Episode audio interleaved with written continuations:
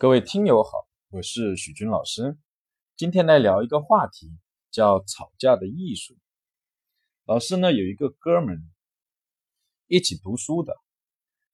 在大学的时候呢就跟他女朋友认识了，现在已经顺利的结婚，并育有呢一儿一女。但我的朋友呢在早期的时候呢一直有个头疼的问题，就是呢他的太太老喜欢找他吵架，而他呢又不喜欢吵架，弄得很头疼。这是为什么呢？这是因为呢我的这个哥们呢来自于一个呢比较幸福的家庭，父母之间的吵架的频率呢跟社会的平均水平呢是接近的，是属于正常范围的。而他的太太呢来自于一个呢离婚的家庭，从小父母呢经常发生这种激烈的争吵，所以呢他的太太呢对这个吵架的耐受力是比较高的。有一次呢还闹到了我们的导师居强教授呢，老师就问了，诶，你说你的这个女太太吵架很厉害，那你说说她吵架的频率是多少？我的哥们呢就回答呢，三四天吵一回。他的太太就生气了，说老师他撒谎，明明是四五天吵一回。哎，其实这个三四天或四五天没有什么本质的区别，说明两个人的吵架的频率呢确实是比较高的，也难怪我的哥们呢会非常的头疼。那怎么办呢？然后呢居强老师呢就带领我们几个学生做了一个催眠，然后呢激发了创新，开始想辙，还真想出了一个方法，叫定量吵架制度。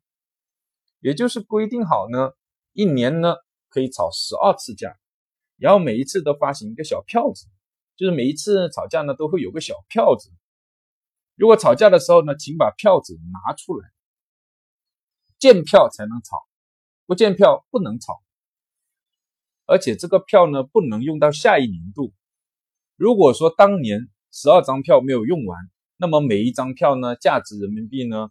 两千块钱，也就是说呢太太可以拿这个票去找老公换钱，剩下的这个票数剩下五张，那就换个一万块钱。接下来呢经过跟哥们的太太也经过这个沟通以后呢，他太太也同意了，然后我们就呢把这十二张精美的票子制作好，并把规则都在上面写清楚，然后呢在呢导师和一些长辈的见证下面，把这个票呢庄严的交到哥们的太太手上。效果呢也是很明显的，哥们后期呢也很少再找我们抱怨这个关于老婆吵架的问题。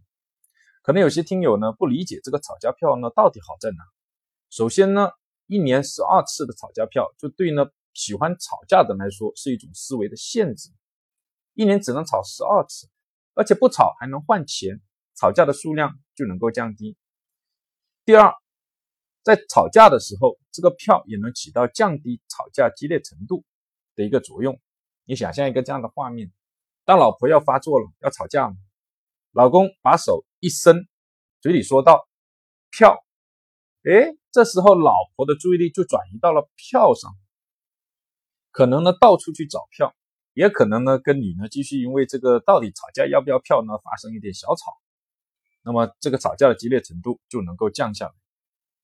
好，就讲到这里，谢谢大家。